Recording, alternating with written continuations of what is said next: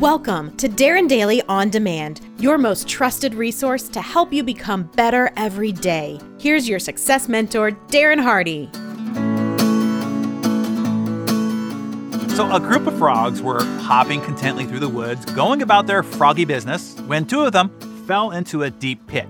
All of the other frogs gathered around the pit to see what could be done to help their companions. When they saw how deep the pit was, the rest of the dismayed group agreed that it was hopeless and told the two frogs in the pit that they should just prepare themselves for their fate because they were as good as dead.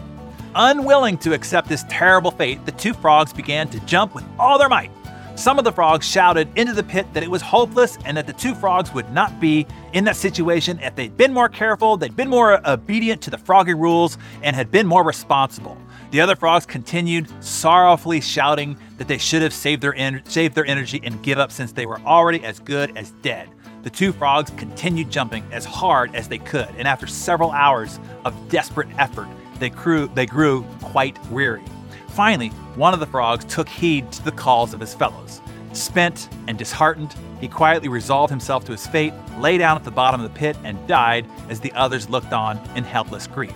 The other frog continued to jump with every ounce of energy that it had, even though its body was racked with pain and he was completely exhausted. His companions began anew, yelling for him to accept his fate, to stop the pain, to just die. The weary frog jumped harder and harder, and wonder of wonders, finally leaped so high that he sprang from the pit.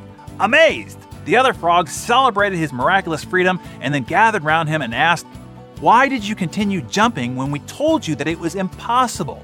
Reading their lips, the astonished frog explained to them that he was deaf and that when he saw their gestures and shouting, he thought that they were cheering him on. What he had perceived as encouragement inspired him to try harder and to succeed against all odds. This simple frog story contains a very powerful lesson. Encouraging or positive words can uplift someone and help them or help her make it through the day, as well as destructive or negative words can cause deep wounds, so deep that they may destroy somebody's desire to continue trying and resolve to just quit, to give up and let their dreams die.